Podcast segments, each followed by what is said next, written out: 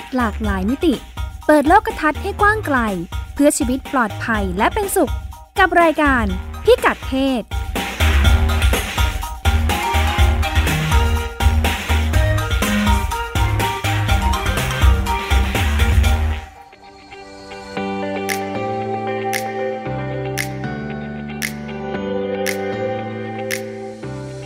การตัดสินใจในการใช้เงิน เออ ในในส่วนของคู่ผมเนี่ยก็จะเป็นเป็นเหมือนอิสระในการใช้ของแต่ละคนเลย ไม่ได้มีการบังคับว่าจะต้องแบบเก็บเงินเท่าไหร่กี่เปอร์เซ็นต์ หรือว่าจะต้องแบบเจียดเงินตรงไหนอะไรอย่างเงี้ยไม่ได้มีการบังคับอะไรเป็นการพูดคุยกันมากกว่า ว่าเออวันเนี้ยเดี๋ยวเออเดือนเนี้ยเดี๋ยวผมจะเก็บเงินเข้าตรงเนี้ยเพิ่มขึ้นนะอะไรอย่างเงี้ยเออก็แค่เหมือนแบบบอกกันเฉยๆเป็นการแบบคุยกันแล้วก็โอเค เรา เราพอใจแบบนี้ก็เอาแบบนี้ละกัน ส่วนไอ้วิธีพวกนี้มันก็เกิดมาจากการพูดคุยของเรานั่นแหละ ในช่วงแรก ๆ เราก็มีการแบบเออเราควรจะต้องเก็บเงินหน่อยไหมอะไรอย่างเงี้ยมีการพูดคุยว่าเอ๊ะเธอใช้ตังตรงนู้นเธอใช้ตังตรงนี้บางทีก็แบบมีทะเลาะกันบ้างอะไรอย่างเงี้ยเหมือนคุยไปคุยมา เราก็อะงั้นเอางี้ดีกว่าเรามาคุยกันก่อนว่า เราจะเก็บเงินส่วนไหนบ้าง เงินส่วนไหนจะเก็บไว้ร่วมกัน เงินส่วนไหนจะใช้ส่วนตัวอะไรแบบเนี้ยพอคุยกันเราก็เริ่มเริ่มมีเริ่มมีระบบระเบียบในการแบบเก็บเงินที่เหมือนกับตกลงด้วยกันอะไรอย่างเงี้ยแล้วก็ใช้ด้วยกันมาตลอด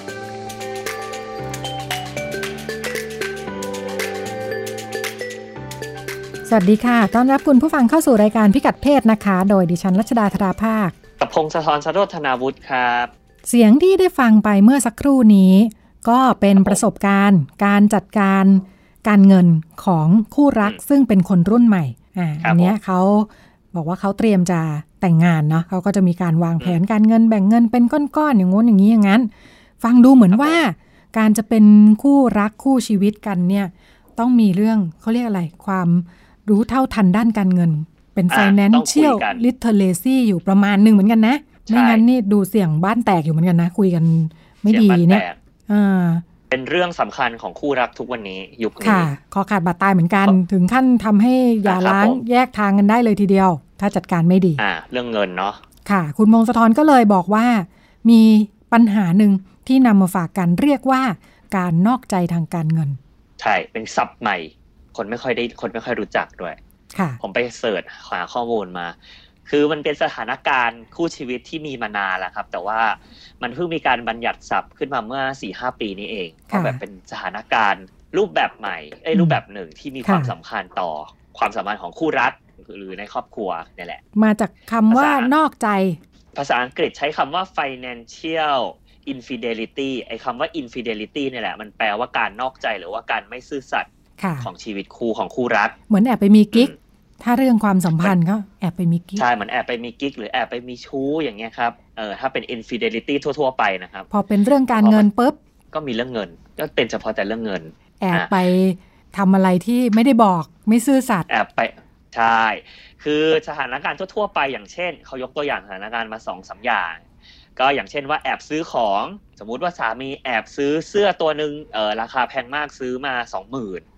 สมมติเป็นแฟนคลับทีมฟุตบอลทีมหนึ่งแล้วเอ่อพวกนี้มันแพงใช่ไหมครับ เสื้อเสื้อบอลพวกทีมฟุตบอลของแท้ แอบซื้อมาแพง แต่แอบบอกภรรยาว่าซื้อมาจริง ๆ แค่สองร้อยอะจริง ๆ ซื้อมาสองหมื่นอ่าภรรยาก็ไม่สนไม่สงสัยโอเค ซื้อได้ไม่ว่ากัน อันนี้เน้นเรื่องเป็นคู่ความสัมพันธ์แบบแบบสามีภรรยาหรือคู่รักเลยโดยเฉพาะ ใช่ไหมคือต้องคือต้องเป็นคู่สามีที่มีการแชร์เงินร่วมกัน อ่าอ่า เพราะว่าถ้าแล้วคือโกหกต้องปกปิด ถ้าปกปิดเรื่องราคาเนี่ย เราจะแบบบางทีใช้กับใช่กับพ่อแม่ผู้ใหญ่ เพราะเราจะรู้ว่าค่าครองอืมชีพในยุคของท่านเนี่ย มันไม่ได้สูงเท่าเรา เพราะฉะนั้นพอเราซื้อมาเราต้องหักเป็นเปอร์เซ็นต์ ว่าซื้อมา 200 เราก็จะอาจบอกว่าสักหนึ่งในสามหรือครึ่งหนึ่งคุณพ่อคุณแม่ก็ยังบอกว่าโอ้โหมันแพง ไม่โกหกเดี๋ยวไม่สบายใจอ่าใช่ถ้าถ้าไม่โกหกพ่อแม่ก็อาจจะต่อว่าเนี่ยใช้เงินสิ้นเปลืองอ่า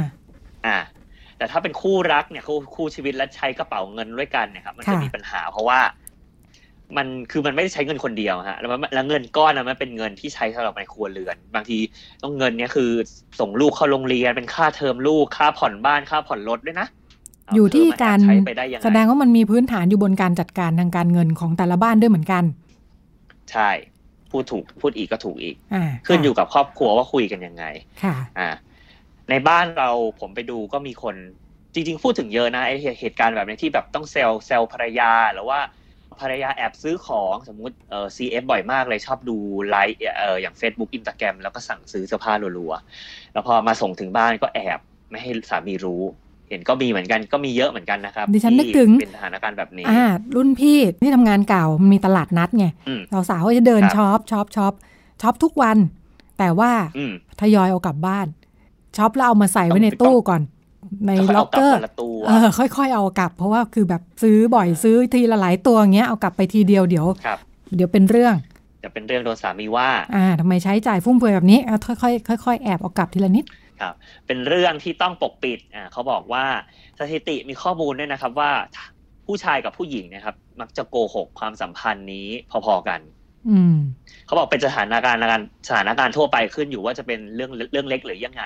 ผู้ค่ะชีวิตหนึ่งในสามมักจะโกหกเรื่องการเงิน นิดๆหน่อยๆก็โกหกอ่าถือว่าโกหกก็ถือยังถือว่าโกหกแต่ว่าผู้ชายนะครับ ถ้าเป็นเงินก้อนใหญ่ที่ซื้ออะไรมาแพงๆเนี่ย ผู้ชายจะปกปิดเยอะกว่า อืมค่ะอย่างเช่น ของสมมติเครื่องเสียงเครื่องสตูดิโอราคาแพงมากอะผู้ชายซื้อตู้มมาโกหกเรื่องราคาละเพ ราะว่าราคาสูงจริงอ่า ส่วนคุณผู้หญิงเนี่ยพฤติกรรมการช็อปอาจจะซื้อจุ๊บซื้อจิ๊บซื้อเสื้อตัวหนึ่งซื้ซื้ออจุ๊บซื้อจิ๊บอ่าๆอ่า เขาบอกว่าผู้หญิงจะไม่ค่อยโกหก ถ้าเป็นเงินก้อนใหญ่ๆแต่มักจะโกหกเรื่องหนี้ค่ะ ครับผม อย่างเช่นว่าบอกว่าตัวเองไม่มีหนี้ทั้งที่มีมหรือว่าเป็นหนี้บัตรเครดิต ค่ะอืมงานวิจัยบอกด้วยว่าผู้ชายไม่ค่อยมักถือสาถ้าหากแฟนเนี่ยใช้เงินเป็นหมื่นโดยไม่ที่โดยที่ไม่บอก อืมผู้ชายไม่ว่าผู้ชายไม่ว่าถ้าสมมติผู้หญิงแอบไปซื้อเครื่องสำอางมาแพง ค่ะเออ จะไม่ว่า แต่ว่าจะโมโหถ้าเป็นเรื่องที่เป็นหนี้อืมไม่ยอมบอกทำไมถึงใช้เงินเกิน วงเงินเกินวันเดือนนี้รูดเยอะจังอะผู้ชายก็จะรู้ละอืมเขาบอกว่าอาจจะเป็นเพราะมุมมองเรื่องการใช้เงินของทั้งสองเพศต่างกันด้วยหรือเปล่าก็อาจจะเป็นไปได้ค่ะ ทีนี้มันมีข้อมูลว่า มันเป็นเรื่องตลกเหมือนกันว่าปัญหาเนี่ยมันเป็นปัญหาคู่แต่งงานของเด็กรุ่นใหม่ คู่แต่งงานรุ่นมิเลเนียรุ่นเจนเจนวเจนแซนะครับ เจอกันเยอะ สมัยก่อนไม่เป็นเหรอ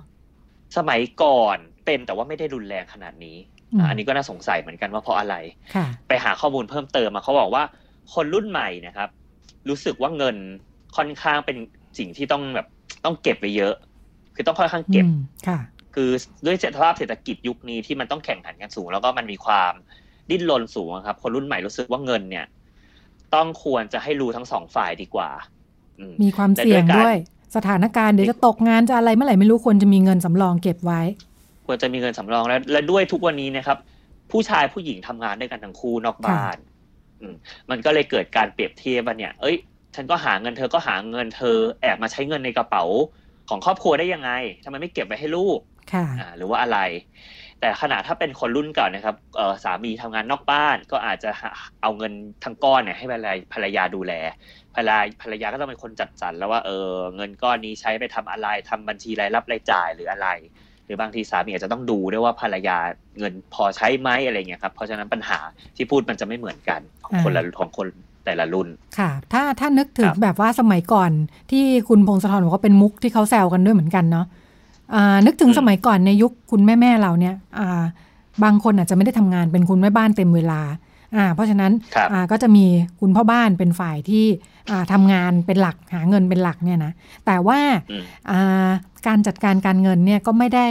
เท่าที่ลองไปคุยคุยๆมานะแล้วก็จากประสบการณ์ที่เขาฟังผู้ใหญ่คุยคุยกันบ้างเนี่ยอ่าการจัดการแต่ละบ้านไม่เหมือนกัน ถึงแม้ว่าบ้านครับถึงแม้ว่าเหมือนกันเลยนะว่าคุณพ่อบ้านเป็นคนแบบทำงานเป็นหลัก หาเงินเข้าบ้านเนี่ยอืมบางบ้านใช้วิธีว่าให้ภรรยาทั้งก้อนเลยอ่าด้วยความอืมเชื่อ เหมือนเหมือนกับว่าคุณแม่บ้านเป็นแบบคนดูแลค่าใช้จ่ายของครัวเรือนอ่าเพราะฉะนั้นครับผู้ชายเป็นคนหารายได้เป็นหลักเนี่ย ก็จะต้องมอบให้อืมคุณแม่บ้านเป็นคนดูแลบริหารจัดการอ่าเหมือนเป็นครับการใช้จ่ายเพื่อส่วนรวมพอเป็นแบบเนี้ยก็จะมีอืมมีมุกที่แซวกันสมัยก่อนอ่าญาติญาติดิฉันเนี่ยอ่าทำไปเลยพอดแบบเนี้ยจะมีมุกแซวกันว่าพอคุณพ่อบ้านเนี่ยบอกว่าให้เงินเดือนเนี่ยจะให้ไม่ครบจำนวน จะแอบอ่าแอบซุก แอบให้ แอบแอบซุก แอบซุกไว้ใช้เอง คือตกลงกันแล้วว่าจะให้เนี่ย แต่ว่าเช่นอะมีเงินพิเศษมามีเงินเพิ่มมีอะไรเนี่ย ไม่บอกก็จะแอบกันไว้ส่วนหนึ่งเพื่อตัวเองจะเอาไว้ใช้ของตัวเอง อ่า ก็จะมีมุกเล่นเช่นแบบว่า เอาเงินไปซ่อนไว้ที่ไหน เอาเงินซ่อนไว้เมื่อก่อนล้อล้อหลังรรูถปภาพเนาะ อ่า ล้อล้อรถเนี่ยมันจะมีใส่อะไรนะกระทะฝาครอบล้ออะอ่าแล้วก็มีมุกกันว่าแบบโอ้ย ฝาครอบล้อหายกลับมาบ้านบอกว่าอ้าวฝาครอบล้อมันกระเด็นไปได้อะโอ้โหคุณพ่อบ้านนั่งร้องไห้เยอะเลย คุณแม่บ้านก็แบบไม่เข้าใจ แค่ฝาครอบล้อกระเด็นไปจะร้องไห้ทำไมคือ มีมีตังค์ที่แอบซุกมีเงินซุกซ่อนไปอยู่อ่าซุกซ่อนไว้อยู่เลย มันไปพร้อมกับฝากระทะกระเด็นไปนี่ละเงินก็กระเด็นครับผมไปด้วย หรือว่าบางบ้านในพล็อตเดียวกันว่าคุณผู้ชายหาเงินเข้าบ้านเป็นหลักเนี่ย เท่าที่ไปคุยบางบ้านก็บอกว่า คุณพ่อก็เป็นคนคุมค่าใช้จ่ายทั้งหมดอยู่ดี อะแล้วแต่แล้วแต่อ่าบางบ้านเนี่ยคุณพ่อแล้วบ้าแต่นความสามารถของแต่ละบ้านเนอะเอ่อบางคนเขาก็จะอาจจะมองความสามารถว่า เออ คนเนี้ยบริหารจัดการเก่งอืมคุณพ่อบ้านบ้านมีแม่บ้านมีรายละเอียดในการดูแลมากกว่าอะให้แม่บ้านจัดการ บางบ้านบอกว่าเฮ้ยคุณพ่อบ้านเป็นคนหาเงินเข้ามาเนี่ยรู้รายรับรายจ่าย แล้วก็ตัดสินใจได้ดี ก็ให้คุณพ่อบ้านดูแล ครับผมค่ะ เขาบอกว่าปัญหามันอยู่ที่ว่ามันเป็นเรื่องความไม่เท่าเทียมของข้อมูลทางการเงินของสองฝ่ายด้วยนะอืมคุณรัชดาค่ะคือ พอฝ่ายหนึ่งคุมเงินทั้งหมดเนี่ยครับ อีกฝ่ายหนึ่งก็จะไม่รู้เลยว่าแต่ละอ่าบ้านอะค่ะ บ้านเราเองเนี่ยจ่ายอะไรไปบ้างแต่ละเดือน ไม่ได้มาแชร์ข้อมูลกัน ไม่ได้มาแชร์ข้อมูลก็จะไม่รู้ว่า เอ๊ะ ลูกเราเนี่ย ไปโรงเรียนค่าขนมเท่าไหร่ค่ะลูกเรากินอยู่เท่าไหร่หรือไปจ่ายตลาดเอ่อลูกเราใช้จ่ายวันละเท่าไหร่ค่ะ เพราะฉะนั้นถ้าสมมุติเป็นครอบครัวสมัยก่อนนะครับ สามีก็จะสามีก็จะก็อย่างที่คุณรัชดาเล่าอะอืมบางทีก็อาจจะซ่อนเงินเอาไว้ค่ะ แต่ยุคนี้พอมันเป็นสามีภรรยาสองฝ่ายแล้วเนี่ย มันก็อาจจะเป็นไปได้ว่ามันมันซ่อนทั้งสองทั้งคู่เลยซุกไว้ทั้งคู่เลย มีทุกไว้ทั้งคู่ก้อนที่แชร์ด้วยกันเป็นของส่วนอืมรวม ครับ แล้วก็หลายหลายบ้านเขาก็เริ่มพอเริ่มต่างคนต่างหาได้เนี่ยเขาก็จะมีก้อนของเขาเอง ใช่แต่เริ่มคือนี้คือมันจะไม่เป็นปัญอ่า คือคือมันจะไม่เป็นปัญหาค่ะถ้าทั้งสองฝ่ายรู้รู้กันแล้วกันค่ะว่าเออค่ะเนี่ยเป็นเงินของภรรยาเงินของสามี แล้วก็ออกไปซื้อแล้วแต่อย่างใจชอบค่ะมันจะเป็นปัญหาก็ต่อเมื่อว่าอีกฝ่ายหนึ่งไม่รู้ขึ้นมาอ่าว่าเขาเขามีแอบเก็บอยู่ค่ะครับ เริ่มมีความไม่โปร่งใสจะเป็นปัญหเริ่มมีความไม่โปร่งใส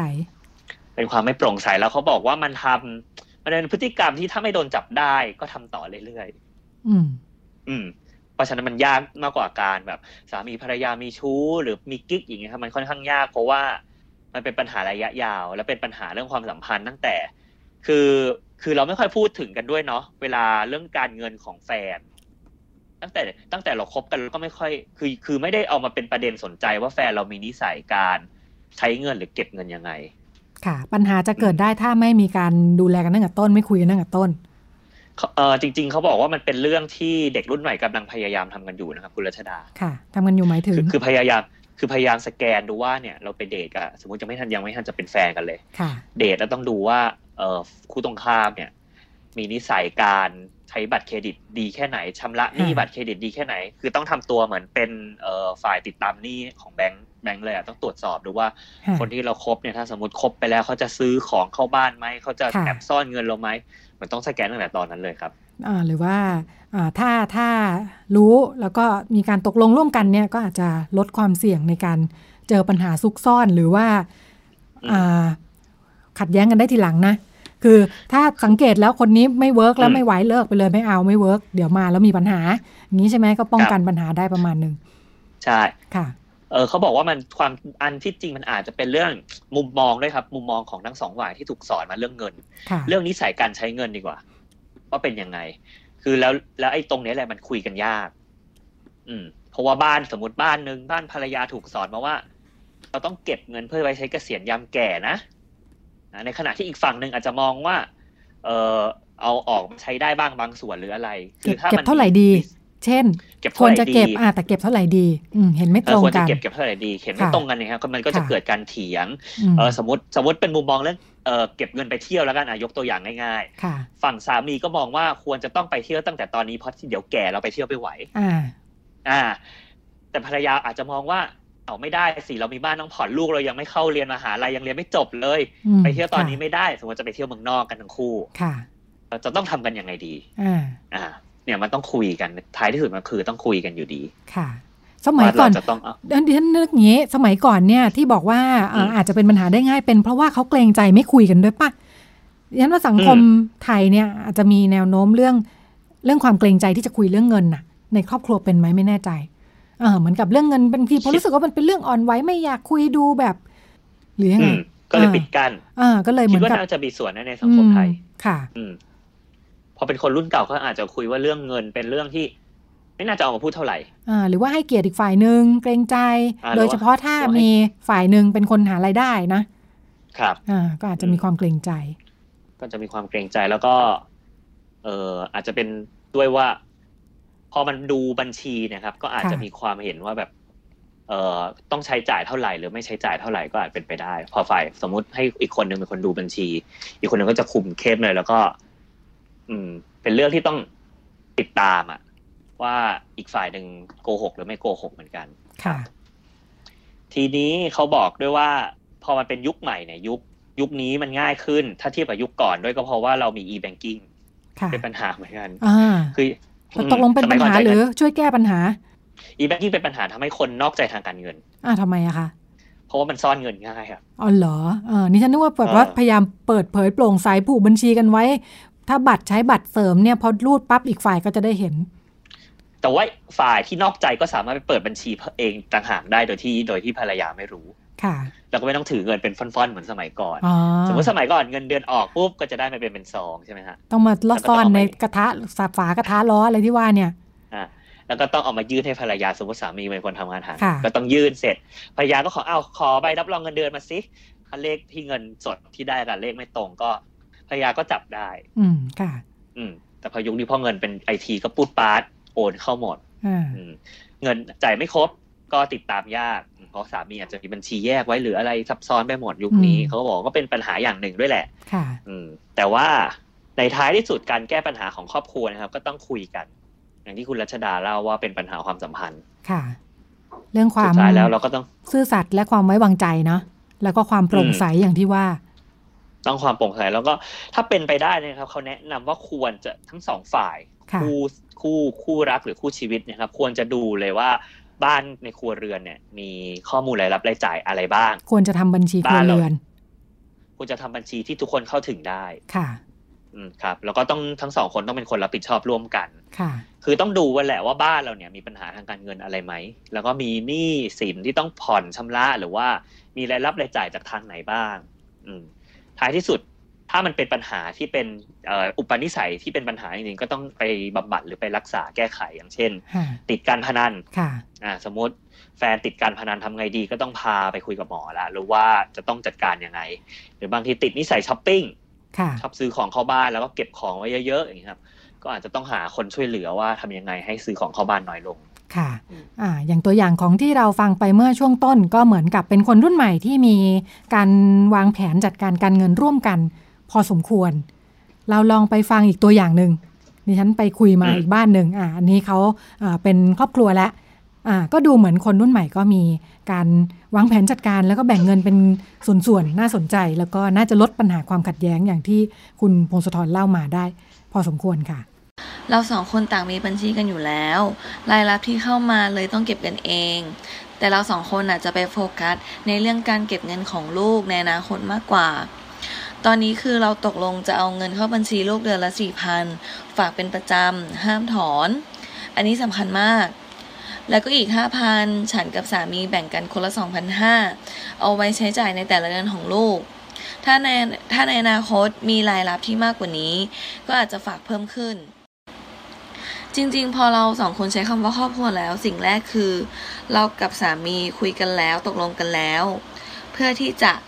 ไม่ให้มีปัญหาเกิดขึ้น เธอไหวไหมฉันไหวไหมถ้าเราตกลงกันได้ปัญหาทางการเงินมันก็จะไม่เกิดขึ้นกับในครอบครัว ถ้าย้อนกลับไปในอดีตค่ะ อย่างที่เราคุยกันเนาะเมื่อสักครู่นี้ว่าเอออาจจะมีการแบ่งกันถ้าคนรุ่นใหม่เนี่ยโปร่งใสต่างคนต่างหาตังได้ต่างคนต่างมีความรู้เรื่องการเงินเนี่ยก็จะมาวางแผนด้วยกัน แต่ถ้าย้อนกลับครับไปผมรุ่นคุณพ่อคุณแม่เนี่ย อาจจะแบ่งกันตามความสามารถทักษะของแต่ละคนอ่าแต่ถ้าย้อนกลับไปอีกเลย เขาบอกว่าอย่างนี้คุณมงคลธรคุณผู้ฟัง บอกว่าสังคมในอดีตเนี่ยนะสังคมไทยเราเนี่ยการจัดการการเงินไม่ได้แบ่งตามความถนัดหรืออะไรใด ๆ ทั้งสิ้นหรือแหล่งที่มาอะไรก็ตาม แต่แบ่งตามเพศเลยอ่าอ่าง่ายๆแบ่งตามเพศเลยตายตัวเลย ผู้หญิงเนี่ยเป็นรองผู้ชายอยู่แล้ว อืม ครับผม เพราะฉะนั้น อ่าเนี่ยแหละก็จะแบ่งกันแบบเด็ดขาดไม่ต้องดูคุณสมบัติส่วนบุคคล ดิฉันกลับไปดูอืมงานศึกษาชิ้นหนึ่งเรียกว่าคลาสสิกนะ น่าสนใจก็เลยคิดว่าเอ๊ะน่าจะเอามาอ่าเชื่อมโยงลองเล่าให้ฟังกันดูนะคะ ชื่องานว่าผ้าขาวม้ากับผ้าสิ้นและกางเกงในอืมอ่าฟังแล้วนึกถึงอืมอะไร งานชิ้นนี้นะคะทำตั้งแต่ปี 2533 เนี่ยอ่าโดยอ่าอาจารย์หม่อมราชวงศ์อาคินรพิพัฒน์นะคะ แล้วก็อาจารย์ นิธิเอียวศรีวงศ์น่าสนใจในแง่ที่เป็นงานอ่าศึกษาทางมนุษยวิทยาเนาะลงไปดูลายอืมลายกรณีอ่าแล้วก็ดึงประสบการณ์ของแต่ละกรณีขึ้นมา ซึ่งอ่าเอาไปเชื่อมโยงกับพัฒนาการทางเศรษฐกิจและสังคมคำว่าผ้าขาวม้า ผ้าสิ้นและกางเกงในเนี่ยนะก็คือในยุคโบราณเนี่ยเขาถือสาครับคือถ้าราวตากผ้าเนี่ยผ้าขาวม้าอืมจะต้องอยู่สูงกว่าผ้าสิ้นอ่าฮะ ผ้าสิ้นของผู้หญิงส่วนผ้าอ่าผ้าสิ้นคือของครัผู้บหญิงผมผ้าขาวม้าเป็นของผู้ชายอ่าอ่าเพราะฉะนั้นของผู้ชายผ้าของผู้ชายจะต้องอยู่ต้องอยู่สูงกราวที่เหนือกว่าอ่าแล้วก็เนี่ยแม้แต่ว่าถ้ากรณีฝนตกฝนตกผู้ชายต้องรีบวิ่งไปช่วยเก็บผ้าเนี่ยนะ ก็ต้องเก็บผ้าขาวมาก่อน เก็บผ้าเขาผ้าเก็บผ้าสิ้นเนี่ยถือว่าไม่เหมาะ เก็บไม่ได้เลยอ่าอ่าถ้าก็เขาปล่อยบอกให้มันว่าเปียกฝนไปถ้าผู้ชายไปจับผ้าสิ้นเนี่ย บาปอาจจะตกกับอืมผู้หญิง เพราะถือว่าอืมไม่ดูแลไม่ไม่ทำหน้าที่ในการแบบดูแลผ้าผ่อนในครอบครัว ปล่อยให้ผู้ชายไปจับเนี่ยผู้หญิงบาปอ่าเป็นความเชื่อกันเนาะค่ะ ก็ถือมันสาเป็นการความเชื่อในเรื่องหน้าที่บทบาทหน้าที่ทางเพใช่ศแล้วก็นี่แหละอ่าความความเชื่อมโยงที่บอกว่าอ่าเชื่อมโยงกับเรื่องพัฒนาการทางเศรษฐกิจสังคมเนาะคำว่ากางเกงในที่ว่าเนี่ยก็คือในยุคที่ผู้หญิง ตอนนุ่งผ้าสิ้นเขาไม่ใส่กางเกงในเนาะคนสมัยโบราณอะอ่าอ่า แต่พอช่วงที่สังคมได้พัฒนามาเป็นเมืองแล้วอ่าสังคมไทยช่วงที่เปลี่ยนจากอ่าชนบทช่วงที่เราพัฒนาเศรษฐกิจกันเนาะคนจากชนบทเนี่ยครัอบผมพยพเข้ามาทำงานในเมือง ไม่ได้นุ่งผ้าสิ้นอืมแล้วไปทำงานในเมือง อาจจะต้องนุ่งกางเกงนุ่งกางเกงในทำให้มีกางเกงในขึ้นมาเนี่ยอ่าก็เลยครับผมกางเกงในเป็นตัวแทนของพัฒนาการสังคมยุคใหม่ อ่าอืมอาจารย์สองท่านไปศึกษาค่ะ แล้วก็บอกว่าเนี่ยอยากรู้ว่าพอพัฒนาการแบบนี้เนี่ยจากที่ผ้าสิ้นผ้าของม้าที่ว่าเนี่ย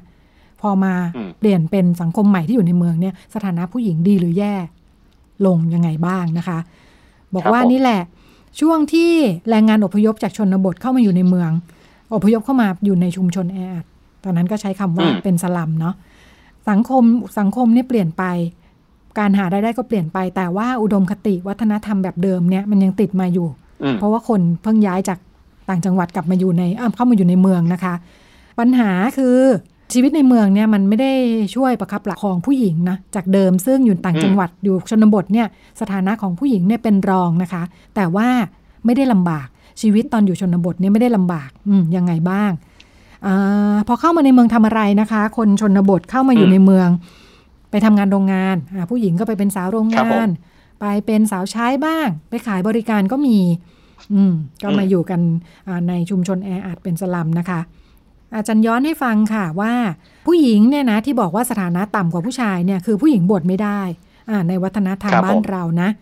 เพราะฉะนั้นผู้หญิงเนี่ยต้องต้องเพียรทำความดีชาติหน้าจะได้เกิดเป็นผู้ชายนะคะอ่าส่วนครับผมฝ่ายผู้ชายเนี่ยถือว่าเป็นคนที่สะสม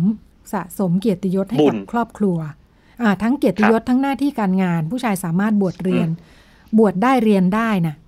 อืมอืมแล้วก็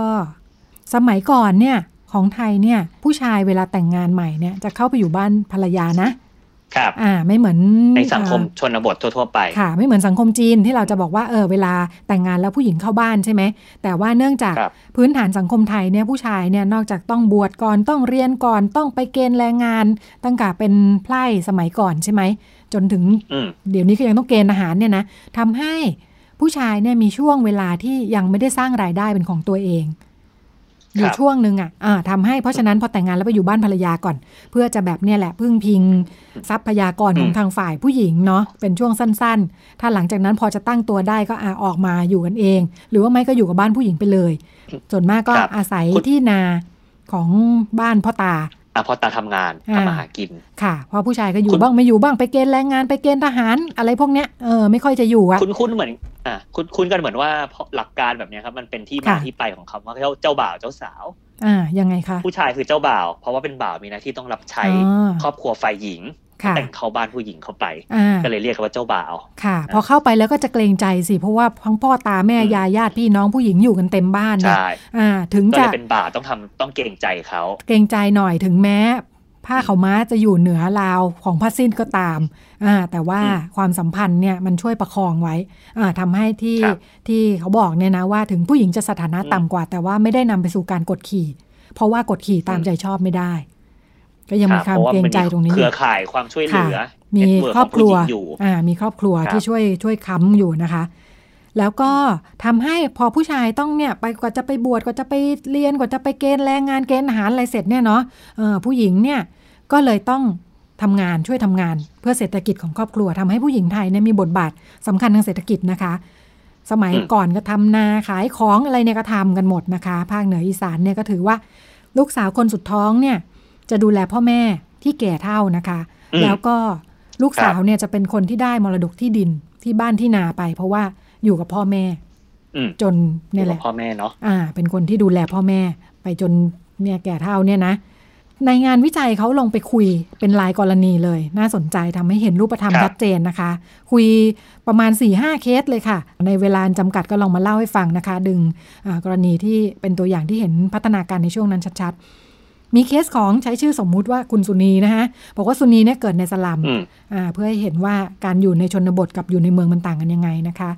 บอกว่าคุณสุนีเนี่ยครับอยู่ในสลัมก็คือพ่อก็มาจากต่างจังหวัด พร้อมกับวิธีคิดแบบเดิมเนี่ยนะอืมพ่อเป็นหัวหน้าชุมชนอยู่ในสลัมนะ แล้วก็อ่าเป็นครับลูกสาวคนโตคือมีพี่ชาย มีน้องสาวน้องชายนะคะอืมคุณสุนีที่ว่าเนี่ยสุนีจบแค่ป .4 ก็ออกจากโรงเรียนละ เพราะว่าครับ ต้องมาช่วยทำงาน แล้วก็หาเงินอืมให้ส่งให้น้องๆเรียน ลูกสาวไม่ต้องอืมเรียนเยอะอ่าสมัยก่อนนะ วิธีคิดครับคือเป็นความคิดความเชื่อเนาะอ่า ไม่ต้องเรียนเยอะเดี๋ยวหาสามีดีๆ อ่าอืมก็จะได้พึ่งพาสามีได้ เพราะฉะนั้นสิ่งอืมที่พ่อทำก็คือฝึกเพื่อจะให้สุนีเนี่ยเป็นภรรยาที่ดีอ่าอืมระหว่างนี้ฝึกฝึกทำงานที่บ้านนี่แหละดูแลบ้านทำอาหารเลี้ยงน้องนะคะแล้วก็ช่วยที่ครับบ้านขายขนมอะไรอย่างเงี้ยนะขยันขันแข็ง สามีจะได้อืมแบบว่าเออถ้าแต่งงานไปเนี่ยโอ้นี่ภรรยาดีมาก พ่อก็เชื่อว่าอืมเนี่ยแหละ ลูกสาวพี่สาวเนี่ยทำงานหาเงินส่งน้องชายเรียนจบแล้ว น้องชายก็จะได้เป็นเจ้าคนนายคน แล้วก็อืมถ้าพี่สาวได้แต่งงานก็จะได้สามีได้ภรรยาดีไป แต่ถ้าพี่สาวไม่ได้แต่งงานก็จะมีน้องชายกลับมาดูแลอ่าเพราะฉะนั้นก็อ่าส่งน้องเรียนให้น้องได้ดีไป แต่อันนี้คือครับความฝันในชนบทอืมแต่พอเข้ามาอยู่ในเมืองในสลัมเนี่ย ความเป็นจริงที่เจอก็ครับคือ ไม่มีน้องชายที่ไหนกลับมาดูแลพี่สาว เพราะอันเนี้ยไม่มีอืมรากฐานในวัฒนธรรมไทยอืมน้องชายไม่เคยต้องกลับมาดูแลพี่สาว แล้วที่บอกอ่ไม่ว่าใช่ต้องเป็นอ่าที่บอกว่า พ่อจะยกที่ดินให้ลูกคนที่ดูแลเนี่ยพอมาอยู่ในสลัมครับคือพ่อไม่มีที่ดิน ก็ไม่มีที่ดินค่ะอ่าครอบครัวไม่มีที่ดินที่จะดินอยยู่กต่างให้จังหวัดใช่ครัที่บดินก็อาจจะสูญเสียไปหมดแล้วจากต่างจังหวัดเนี่ยนะมาอยู่ก็เช่าที่เขาอยู่ ส่วนน้องชายที่คาดหวังว่าจะได้เรียนได้เป็นเจ้าคนนายคนเนี่ย น้องชายอยู่สลัมหนีเรียนค่ะอืมคบเพื่อนแย่ครับในสภาพแวดล้อมแบบนั้นอืมเนาะติดเหล้าติดยาอืมติดผู้หญิงเล่นการพนัน ในที่สุดอืมไม่ได้ไม่ได้เป็นเจ้าคนนายคนที่จะกลับมาดูแลครอบครัวอะไรใดๆทั้งสิ้น อย่างไรก็ดีครับรายจ่ายเหล่านี้การกินเหล้าการดูแลเพื่อนอะไรพวกเนี้ยเป็นรายจ่ายที่สังคมอืมยอมรับได้ว่าผู้ชายจะใช้อืมอ่า สิ่งที่เกิดขึ้นก็คือนี่แหละ ผู้หญิงก็ทำให้ไปทำให้ไปทั้งน้องและสามีเนาะ ความเชื่อเดิมเนี่ยก็ครับคือผู้หญิงอ่อนแอ เพราะฉะนั้นต้องมีผู้ชายปกป้อง เพื่อไม่ให้โดนอืมคนอื่นรังแกอ่า แต่ว่าครับจากการไปศึกษาในงานชิ้นนี้บอกว่าในสลัมเนี่ยคนที่รังแกผู้หญิงเยอะที่สุดก็คือสามีนี่แหละค่ะครับผมจากที่บอกว่าปกป้องไม่ให้ใครรังแกเนาะเพราะแกรังแกเอง คือมันไม่มีความสัมพันธ์อะไรในชุมชนแล้วเนี่ยนะ เออ ครับทำให้สถานะที่ไม่เท่าเทียมเนี่ย มันนำไปสู่การกดขี่เวลาอยู่ในอืมในเมือง แล้วก็อืมนี่แหละ วัฒนธรรมทำเดิมที่บอกว่าผู้หญิงเป็นกำลังทางเศรษฐกิจผู้ชายเป็นเกียรติยศเนี่ย เกียรติยศในสลัม อาจารย์บอกว่าก็คือใจปั้มเลี้ยงเหล้าเพื่อน เป็นนักเลงการพนันอ่าคือเกียรติยศอ่าเป็นเสือครับผู้หญิงเป็นสิงห์อมควันอะไรไป ซึ่งมันไม่ได้เป็นแบบเดิมเนาะในขณะที่อืมวัฒนธรรมเดิมยังคาดหวังกับผู้หญิงว่าจะต้องเสียสละทำให้พอมาอยู่ในเมืองเนี่ยความเสียสละแบบเนี้ยมันเปล่าประโยชน์ ในสังคมเมืองเนี่ยมันเปล่าประโยชน์มันไม่ได้อ่าครับผมเป็นผลตอบแทนที่กลับมาเหมือนตอนอยู่ในต่างจังหวัดนะคะ ที่อ่ามันหมายถึงที่ดินมันหมายถึงการดูแลจากครอบครัวฝ่ายผู้ชายหรือน้องชายอะไรก็ตามเนาะอืมมีอีกหลายตัวอย่างเลยค่ะ เนี่ยแหละ ที่ทำให้เห็นว่าผู้หญิงเนี่ยก็เลยแบกทั้งครอบครัวของตัวเอง แล้วก็ต้องมาดูแลผู้ชายซึ่งไม่ได้สามารถตั้งตัวได้อันเนื่องจากข้อจำกัด ในทางสังคมทางเศรษฐกิจเนาะเออทำให้คนที่มีฐานะยากจนเนี่ยมันไม่สามารถจะลืมตาอ้าปากไปเป็นอะไรที่จะเป็นที่พึ่งให้ทั้งครอบครัวได้เนี่ยคือแค่ตัวเองก็จะเอาไม่รอดแล้วเนี่ยนะโดยเฉพาะเขาไปคุยกับเคสของผู้หญิงที่ไปขายบริการนะคะ ก็จะยิ่งทุกทนหนักเข้าไปอีกอะ่ะคือการที่ออกไปจากชุมชนแล้วก็ส่งเงินกลับมาให้ที่บ้าน ที่เป็นความกตัญญูเนาะะแต่ในที่สุดที่ไปคุยเนี่ย ผู้หญิงไม่สามารถจะกลับบ้านตัวเองได้ เพราะว่าถึงคนในชุมชน พ่อแม่ก็จะพยายามบอกว่านี่ไงลูกส่งเงินกลับมาให้เป็นลูกที่กตัญญูแต่ทุกคนก็จะรู้กันว่าผู้หญิงไปขายบริการ และการขายบริการก็ไม่ได้รับการยอมรับ ในสังคมในสังคมชนบทค่ะครับผมในสังคมชนบท และในสังคมเมืองด้วยในที่สุดผู้หญิงที่ไปขายบริการและด้วยหน้าที่ความกตัญญูและส่งเงินให้ที่บ้านเนี่ยเนาะหลายคนก็ไม่ไม่สามารถไม่อยากจะกลับไปอยู่ที่บ้าน เพราะสายตาดูถูกของคนรอบข้างทำให้อยู่ที่บ้านเนี่ยถึงแม้จะมีคำชมนะในว่าเป็นความกตัญญูเนี่ย อยู่ในเมืองความกตัญญูนี่ก็ไม่มีใครรับรู้ด้วยเนาะอืมทำให้ในมุมของการวิจัยก็คือ ผู้หญิงไม่ได้เหลือ อะไรที่รู้สึกว่าเป็นคุณค่าสำหรับตัวเอง อืม เหมือนเป็นหน้าที่ที่ต้องทำค่ะ เป็นหน้าที่ที่ต้องทำแล้วก็ให้ไปทั้งหมดนะคะ ก็เรียกว่าสังคมเนี่ยเปลี่ยนไปแต่ว่าวัฒนธรรมซึ่งคาดหวังกับบทบาทของคนยังอยู่ทำให้อ่ามันเป็นความขัดแย้งที่เกิดขึ้นนะคะ ลูกสาวเนี่ยก็ได้เนี่ยแหละความกตัญญูที่ว่านะ แต่ว่าก็ถูกมองว่าเป็นผู้หญิงไม่ดี ถ้าคุณไปทำงานขายบริการ อืม งานศึกษายุคหลังพยายามไปดูค่ะ คุณมงคลทรเปิดประเด็นคุยมาเรื่องการจัดการการเงินในครอบครัวนะ ไม่ค่อยเห็นไม่ค่อยเห็นงานที่ทำให้เห็นมิติอะไรรอบด้านแบบนี้สักเท่าไหร่ถึงได้ไปนำงานเก่ามาคุย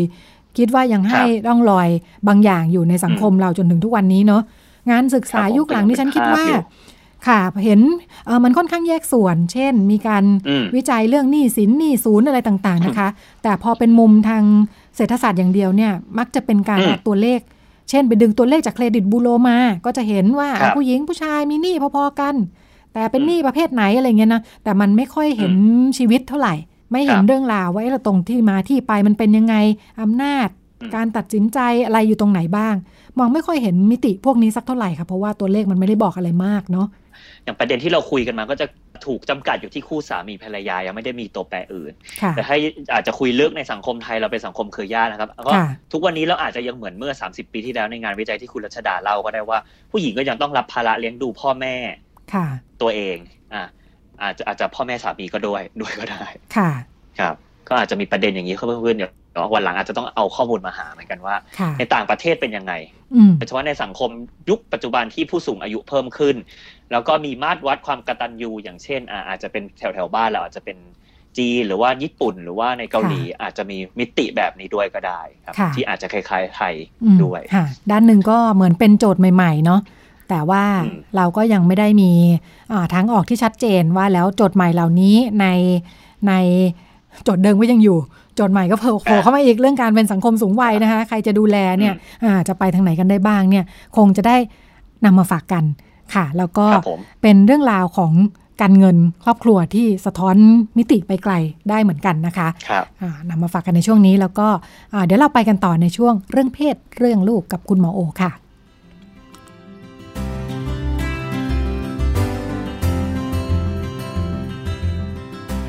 เรื่องเพศ เรื่องลูก เรื่องกังวลของพ่อแม่ มีทางออก คุยกับหมอโอ แพทย์หญิงจิราพรอรุณากูล กุมารแพทย์เวชศาสตร์วัยรุ่น โรงพยาบาลรามาธิบดี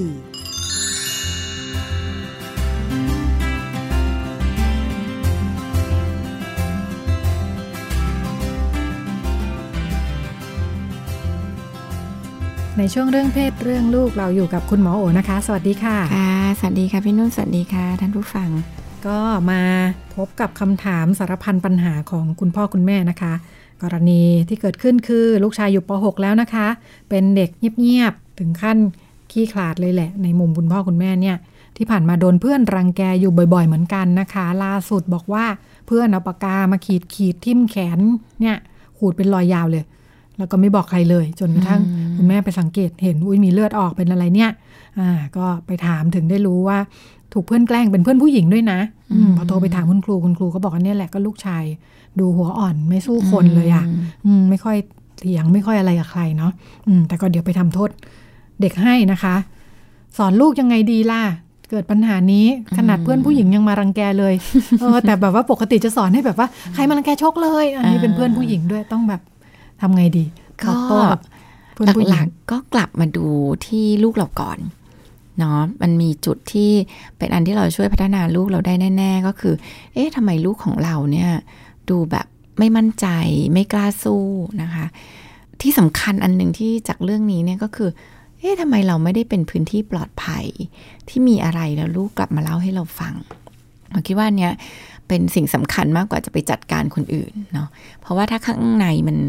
เริ่มแข็งแรง เริ่มแข็งแกร่ง มันก็จะสามารถที่จะหาวิธีการแก้ปัญหาได้ได้มากขึ้นมัน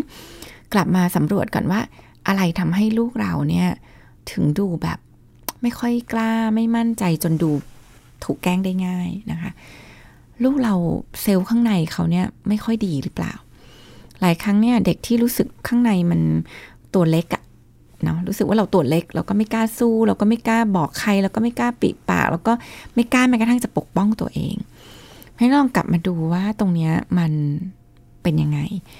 เซลล์ตรงเนี้ยค่ะ มันเป็นสิ่งที่เราเสริมได้ทำให้มันให้มันกลับมามีศักยภาพ หรือกลับมาเป็นเซลล์ที่จริง ๆ เขาควรจะมีได้เนาะกลับมาลองดูเรื่องการเลี้ยงดูนะคะ เอ๊ะเราทำให้เขา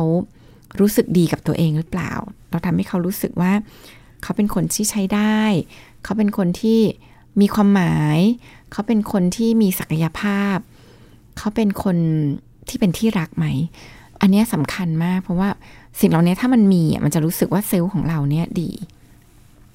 กลับมาทำตรงเนี้ยก่อน ถ้าเราเป็นแม่ที่บ่นเยอะว่าเยอะตำหนิเยอะสั่งเยอะ สอนเยอะบอกให้ทำเยอะเนี่ยไอเซลล์ตรงนี้ของลูกมันก็จะค่อย ๆ มันก็ค่อยเล็กลงเล็กลง นะเขาจะรู้สึกว่าเขาใช้ไม่ได้ต้องมีคนคอยบอกเขาให้ทำอะไร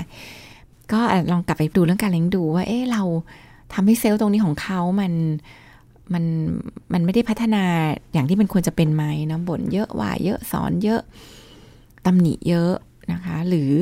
เราไม่ค่อยมีเวลาให้ไม่ได้ทำให้เขารู้สึกเป็นที่รัก เราไม่ค่อยทำให้เขารู้สึกว่าเขามีความหมายเนี่ย สิ่งเหล่านี้มันมันเป็นสิ่งที่เราจะต้องกลับมาทบทวนดูก่อนนะคะ แล้วก็ปรับสิ่งที่เราคิดว่ามัน มันจะช่วยลูกได้เนาะกับอันที่สองประเด็นที่อยากชี้ให้ดูก็คือ เออทำไมเราไม่ได้เป็นพื้นที่ปลอดภัยบางทีไอการที่เราจะจัดการกับปัญหาเรื่องล้อแกล้งรังแกได้เนี่ยมันผ่านการแบบผ่านการฝึกฝนผ่านการฝึกฝนซึ่งบางครั้งเด็กก็คิดไม่ได้ คิดไม่ออก แต่ว่าถ้ามีผู้ใหญ่คอยช่วย มองวิธีการแก้ปัญหาเนี่ย มันจะช่วยทำให้ มันมันจะทำให้เขาสามารถจะ ค่อยๆ ฝึกจัดการสิ่งเหล่านี้ไปได้ แต่ว่าประเด็นคือพอเราไม่ได้รับรู้เนี่ยเราก็ช่วยลูกไม่ได้เลยเนาะกลับมาดูตัวเราเลยค่ะ ว่าทำไมเราไม่ได้เป็นคนที่มีอะไรแล้วลูกมาเล่าให้ฟังนะ มันเป็นเพราะอะไรเราไม่ค่อยได้ฟังเขาหรือเปล่า เช่น พอฟังเสร็จเราก็รีบสอนเขา บางทีเราก็ตำหนิเขา หรือบางทีฟังเสร็จแล้วเราก็ช่วยแก้ปัญหาให้เขา เราไม่ได้ฟังเขาจริง ๆ เพื่อจะเข้าใจความรู้สึกและความต้องการของเขาหรือเปล่า ก็กลับมาดูเรื่องการฟังของตัวเองด้วยนะคะว่า ตรงนี้มันจะมันได้ทำให้เราไม่ไม่เป็นพื้นที่ปลอดภัยของลูกหรือเปล่า ไม่เป็นหลุมหลบภัยให้ลูกไหม เมื่อเรารู้สึกว่าเราฟังเป็นมากพอ อันนี้เราก็จะเริ่มฝึกการแก้ปัญหาให้ลูกนะคะ อย่าไปแนะนำว่าสู้กลับเนาะเด็กบางคนเนี่ยสู้กลับไปแล้วเจ็บหนักกว่าเดิม แต่เราให้ลูกเป็นคนประเมินว่าปัญหาเนี้ยเขาจะแก้ยังไงได้บ้าง ให้ลูกเป็นคนฝึกคิด เพราะว่าเขาเป็นคนที่อยู่ใน ตรงนั้นเนาะก็จะคิดมาเช่นก็เดินหนีไปอย่าสนใจ อะไรเงี้ยเราก็ชวนเขามองเห็นให้เห็นออปชันอีกหลาย ๆ อย่างเนาะถ้าเดินหนีแล้วเขายังตามมาลูกเช่นอย่างเงี้ยเขาก็อะไรเงี้ยลูกก็จะได้มองมองเห็นภาพที่จะแบบมีหลาย ๆ ทางเลือก เช่น ตะโกนบอกเสียงดัง ๆ ขึ้นมา หรือไปบอกครูหรืออะไรพวกเนี้ยค่ะหรือให้เพื่อนช่วยอะไรมันจะได้เห็นรูปแบบของการแก้ปัญหาในหลายรูปแบบ หรือเขาจะคิดได้ว่าต้องผลัก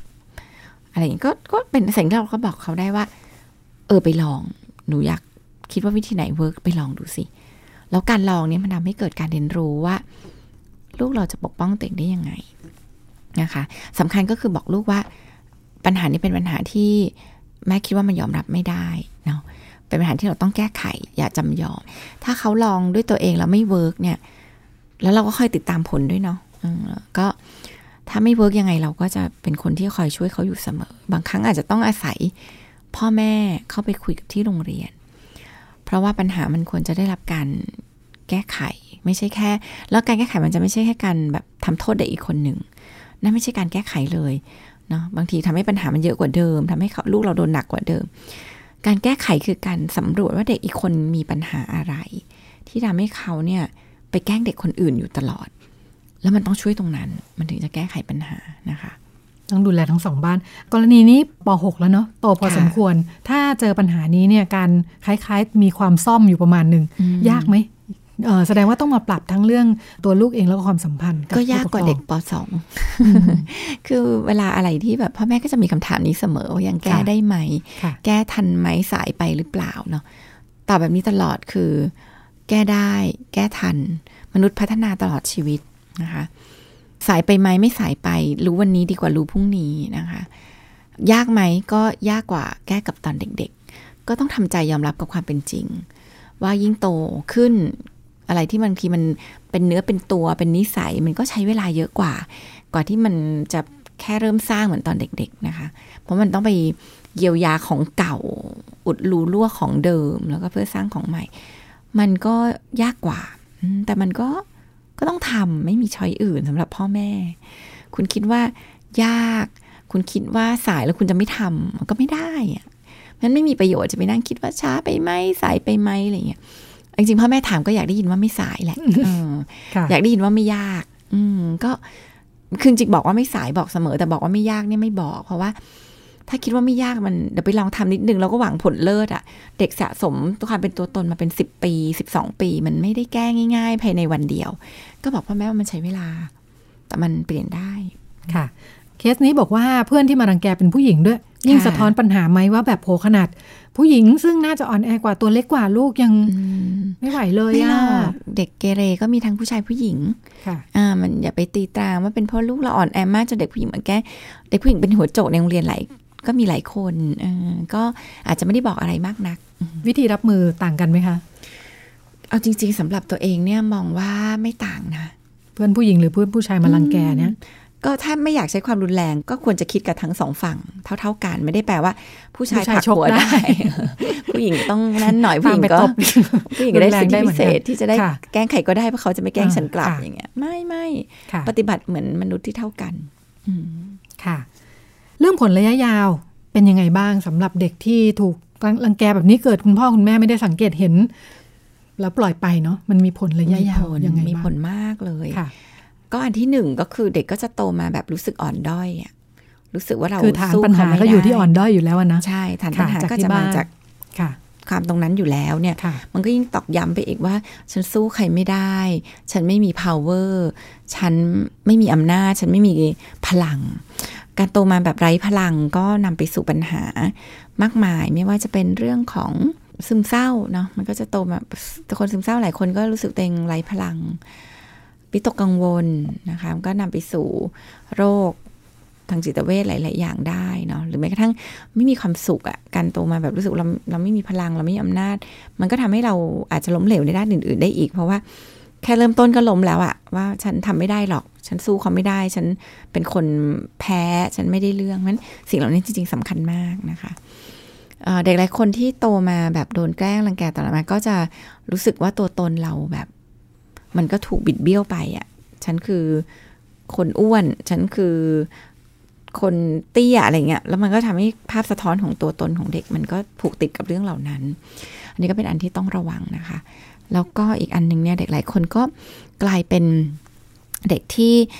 พอถูกแกล้งมากๆ ก็แบบบางทีก็สู้อะการสู้กลับที่แบบบ่อยๆ บ่อยๆ บางทีก็กลายเป็นคนที่เริ่มพัฒนาตัวเองมาเป็นคนที่ก้าวร้าวรุนแรงซะเอง เด็กหลายคนที่หมอดูที่คลินิกวัยรุ่นเนี่ย จากตอนนี้มาเป็นหัวโจกจนเป็นปัญหานะ ก็พัฒนาจากการเป็นผู้แพ้มาก่อน พัฒนาจากการถูกแกล้งถูกรังแกมาก่อน จนมันแบบมันต้องเอาตัวรอดอะคือเด็กบางคนก็พูดเลยว่า ถ้าผมไม่เอามันคืน ผมก็ตาย ถ้าผมไม่สู้กลับ ผมก็อยู่ในโรงเรียนไม่ได้ ทีนี้มันมันพอมันสะสมเยอะๆก็กลายเป็นตัวเองก็กลายเป็นคนคนนั้นแทนก็กลายเป็นคนที่มาเป็นหัวโจกเป็นคนแกล้งคนอื่นแทน มันก็เป็นปัญหาที่ต้องรีบช่วยเหลือ และไม่บอกว่าเขาก็แค่แกล้งกันแหละ มันก็ธรรมดาเด็กมาแกล้งกันอย่างนี้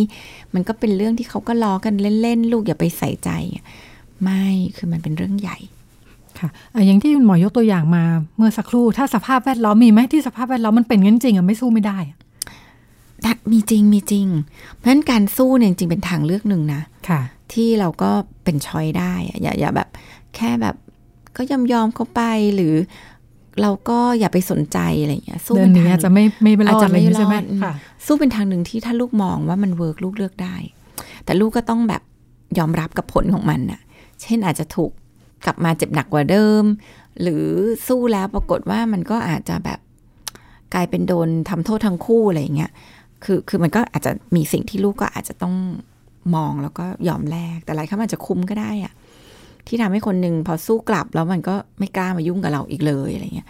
มันก็ก็เป็นเป็นทางที่ก็ให้เขาเลือกได้อะค่ะ เราก็ไม่แนะนำว่าสู้กลับเลยลูก แต่ถ้าเขาบอกว่าเขาอยากจะผลักกลับ เราก็บอกว่าก็ลองดู มันอาจจะเวิร์กก็ได้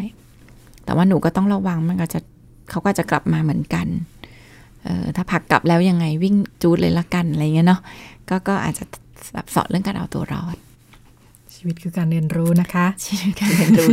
ด้วยการทดลองเอาสักแบบว่าประเมินประเมินความเสียหายอยู่ในขอบเขตที่รับใช่ยังรับได้นะคะอ่าเราขยับไปอีกบ้านหนึ่งบ้าง อันนี้ลูกชายเหมือนกันเก้าขวบแล้ววันเสาร์อาทิตย์ก็จะพาไปเล่นบ้านคุณยายนะคะ มีพี่พี่น้องน้องๆลูกพี่ลูกน้องญาติญาติๆหลายคนอ่าก็จะมีอ่าน้องชายอยู่คนหนึ่งเป็นอายุ 8 ขวบเนี่ยแต่ตัวอ้วนก็จะโตโตๆมากนะคะ แต่ก็พฤติกรรมบอกว่าจะดูนุ่มนิ่มนิดนึงญาติญาติๆทุกคนก็อ่าสังเกตแหละแบบว่าดูรักสวยรักงามนะ หลังๆก็เริ่มอ่าใส่เสื้อผ้ารัดๆอะไรอย่างนี้นะคะอ่าเป็นที่สะดุดตาของญาติพี่น้อง เวลาไปเล่นบ้านคุณยายเนี่ยอ่า พี่น้องสองคนลูกพี่ลูกน้องเนี่ยเขาก็จะไปเล่นกันในห้องของลูกผู้น้องคนนี้แหละอ่าเพราะเป็นห้องแอร์นะคะ เมื่อเดือนที่ผ่านมาอ่าล่าสุดเลย ลูกชายซึ่งเก้าขวบและดูไม่ค่อยจะรู้เรื่องรู้ราวเนี่ยนะดูทรงแล้วเนี่ยก็กลับมาเล่าว่าน้องแปดขวบที่ว่าเนี่ยบังคับให้ถอดกางเกงอืมแล้วก็เอามือถือถ่ายถ่ายรูปไว้ เยอะเลยนะคะอืมแล้วก็บอกว่าอย่าไปบอกใครนะไม่งั้นจะฆ่าให้ตายเลยแกตัวโตเนาะเออ ก็บอกว่าลูกก็เอาเอามือถือกลับมาด้วย พอดีเป็นมือถือที่คุณแม่ให้ไปเล่นนี่แหละก็ลบรูปออกหมดนะคะ แต่ก็เอาไงต่อดี ตอนนี้เลยยังไม่กล้าพาลูกไปเล่นบ้านนู้นนะคะอืมอ่าหนึ่งควรจะทำยังไงกับลูกชายดี เท่าที่ฟังอาการแล้วแกคือไม่ออกแนวไม่รู้เรื่องอะแกก็มาเล่าธรรมดาธรรมดานี่แหละอืมเออน้องเขาอย่างนี้อะไรเงี้ยนะคะ อืมต้องคุยกับลูกยังไงดี ก็ถามความรู้สึกลูกเราก่อนว่าลูกค่ะเราเนี่ย รู้สึกไง ที่เขาทำแบบนั้นคือคือไปสอนโดยที่บางทีเขาไม่ได้รู้สึกเนาะ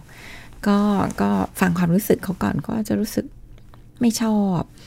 อาจจะรู้สึกเฉยๆอะไรเงี้ยก็ต้องชวนเขาคุย ว่าการที่เขาทำอย่างเงี้ยเขาทำเพราะอะไร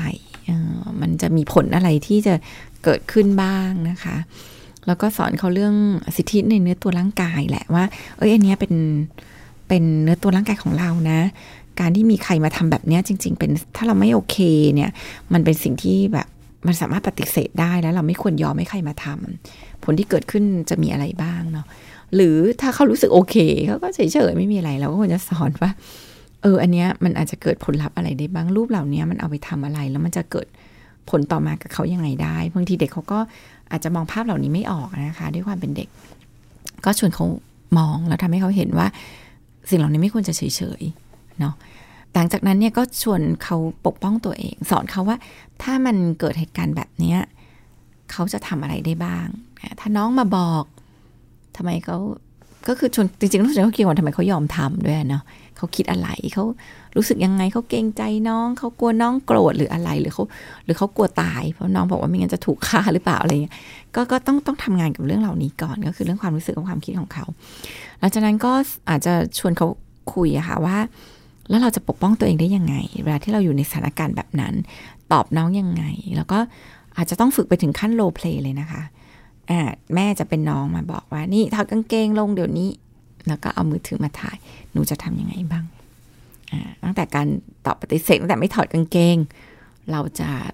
ตอบน้องยังไง เราจะหาความช่วยเหลือได้ยังไง วิ่งออกมาจากห้องหรือยังไง ก็คือสอนวิธีการเอาตัวรอดนะคะ แล้วก็สอนสอนเขาด้วยว่าจริง ๆ เรื่องเหล่านี้ควรบอกผู้ใหญ่ เพราะว่า น้องเองก็ต้องได้รับความช่วยเหลือเนาะการที่ท้องทำแบบเนี้ยก็เป็นสิ่งที่อาจจะไม่ถูกต้องแล้วก็เราก็ควรจะต้องหาสาเหตุว่าทำไมน้องทำแบบนั้น จะได้ช่วยเหลือน้องได้ค่ะมาทางฝ่ายที่น้องน้องแปดขวบนี่แหละว่าที่ทำแบบนี้เนี่ยเกิดอะไรขึ้นได้บ้าง เป็นเรื่องความรู้สึกทางเพศไหมหรือว่ายังไงเรื่องความหลากหลายทางเพศของเขามีส่วนหรือเปล่าอืก็ไม่รู้นะคะ อันนี้ก็พูด กว้างๆว่าเดา เพราะว่ามันก็คงมีหลายแฟกเตอร์ก็จะเป็นแค่ความอยากรู้อยากเห็นก็ได้เช่นแบบบางทีเด็กผู้ชายก็อาจจะอาจจะอยากเห็นว่าของคนอื่นเป็นยังไงบางทีเรามีเต้านมขึ้นเราก็อยากรู้เพื่อนเราเต้านมขึ้นปามก็จะอารมณ์อยากรู้ อยากเห็นอยากลองเนาะแต่ว่าไอการเอามือถือมาถ่ายเนี่ยมันดูเป็นอะไรที่แบบเออน่าสนใจว่า เอ๊เขายังไง มันอาจจะเป็นรูปแบบบูลลี่ก็ได้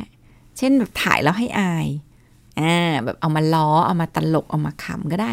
หรือมันจะเป็นความสนใจเรื่องเพศก็ได้นะก็จะแบบอันแบบรู้สึกว่าเออมันทำให้เกิดความรู้สึกอะไรอย่างนี้ก็ได้นะคะ ซึ่งปกติแล้วเนี่ยเอาจริงแปดขวบมันก็ยังไม่ค่อยมีประเด็นแบบนี้เท่าไหร่ เพราะว่าเขาค่อนข้างเล็กอ่าหรือเขาจะเห็นว่ามันทำเรียนแบบก็ได้นะ เช่นก็จะเห็นแบบในหนัง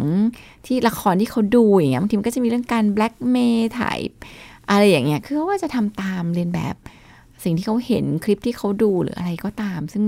สื่อเดี๋ยวนี้มันก็เข้าถึงเด็กได้อย่างรวดเร็วแล้วก็แบบไม่ได้ไม่ได้กันกรองเนาะมันก็ก็ไม่แน่ใจเกี่ยวกับความเป็นเพศหลากหลายเข้าไหมก็อาจจะเกี่ยวหรือไม่เกี่ยวก็ได้นะคะ เราก็ไม่สามารถจะสรุปได้แต่ว่า มันก็อย่างที่บอกคือถ้ามันเป็นเรื่องบูลลี่ มันเป็นเรื่องของการ แกล้งกันเนี่ยมันก็จะไม่เกี่ยวข้องเด็กผู้ชายบางทีก็แกล้งอย่างเงี้ยคือแบบทำให้อายอะ่ะมันก็จะไม่ได้เกี่ยวข้องกับเรื่องเพศเขาก็ได้แต่ถ้ามันเป็นความสนใจ มันก็จะเป็นไปได้ก็ได้ตกลงว่าถัดไปคุณแม่ทำไงดี จะไปบอกบ้านนู้นแบบไหนดีเดี๋ยวจะแบบเขาจะตกอกตกใจกันไหมพี่พี่น้องๆ คุณยาย คุณแม่ควรจะบอกอบ้านนู้นเพราะว่าเอาจริงเขาก็เป็นหลานเนาะซึ่งเราในฐานะที่เป็นเพื่อนร่วม สังคมกันเนี่ย เราก็ไม่ควรปล่อยผ่านปัญหาที่เรารู้สึกว่า เอาจริงเป็นพ่อแม่เราก็อยากรู้อะเราก็เข้าไปคุยกับเขา แต่ว่า การเข้าไปคุยก็ก็บอกตรงไปตรงมา ก็ไม่เบลมหรือสรุป อย่าไปตีความว่า เนี่ยลูกเนี่ยหมกมุ่นทางเพศเลย คือหลีกเลี่ยงทำไปเล่าแฟกต์ว่าเนี่ยพอดีพี่เล่าให้ฟังว่าน้องให้พี่ถ่ายรูปแล้วก็ถ่ายอันนี้นะ แล้วก็พยายามอย่าไปพาดพิงเรื่องเกี่ยวกับที่เขาจะเป็นเพศหลากหลายอะไรอย่างนี้เนาะเราเราเราไม่รู้นะเราพูดประเด็นสิ่งที่เขามาละเมิดร่างกายคนอื่น อันนี้ก็น่าจะเป็นหัวข้อหลักที่เราต้องไปคุยค่ะ มีมีแนวทางไหมครับว่าเราจะจัดการยังไงบ้านนู้นอะไรอย่างนี้ บ้านนู้นก็ควรจะคุยกับลูกว่าทำเพราะอะไรเขารู้สึกยังไงแล้วเขาทำเพราะว่าเขาต้องการอะไรมันก็มีความต้องการบางอย่างแหละ แล้วถ้าเกิดสิ่งเหล่านั้นมันไม่โอเค แล้วก็อาจจะคุยกับลูกว่า มันไม่โอเคที่เราจะสนุกสมมติเขาต้องการความสนุกเนาะเขารู้สึกมันตลกดีอย่างเงี้ยแล้วก็ชวนลูกให้ให้เข้าใจมุมมองหรือความคิดของคนอื่น ถ้าเป็นหนูโดนทำแบบนั้นบ้าง ลูกจะรู้สึกยังไง ลูกชอบหรือเปล่าที่สมมุติว่ามีเพื่อนมาจับลูกแก้ผ้าแล้วถ่ายรูปแล้วเขาจะไปส่งให้คนอื่นดูลูกชอบไหม หรือเขาจะไม่ส่งหรอกแต่เขามาขู่ว่าเขาจะส่งเนี่ยลูกชอบหรือเปล่า ถ้าไม่ชอบอย่าทำกับคนอื่นค่ะ เจอปัญหาทั้งสองบ้านเนาะไปช่วยกันดูว่าเกิดอะไรขึ้นนะคะ ก็เป็นช่วงที่นำมาฝากกันค่ะ ในช่วงเรื่องเพศเรื่องลูกนะคะ วันนี้หมดเวลาแล้วค่ะดิฉันกับคุณหมอโอลาคุณผู้ฟังไปก่อน สวัสดีค่ะ ค่ะ สวัสดีค่ะ ติดตามรายการได้ที่ www.thaipbspodcast.com แอปพลิเคชัน ย PBS Podcast หรือฟังผ่านแอปพลิเคชัน Podcast ของ iOS Google Podcast Android Podbean SoundCloud และ Spotify ติดตามความเคลื่อนไหวของรายการและแสดงความคิดเห็น โดยกดถูกใจที่ facebook.com/thaipbspodcast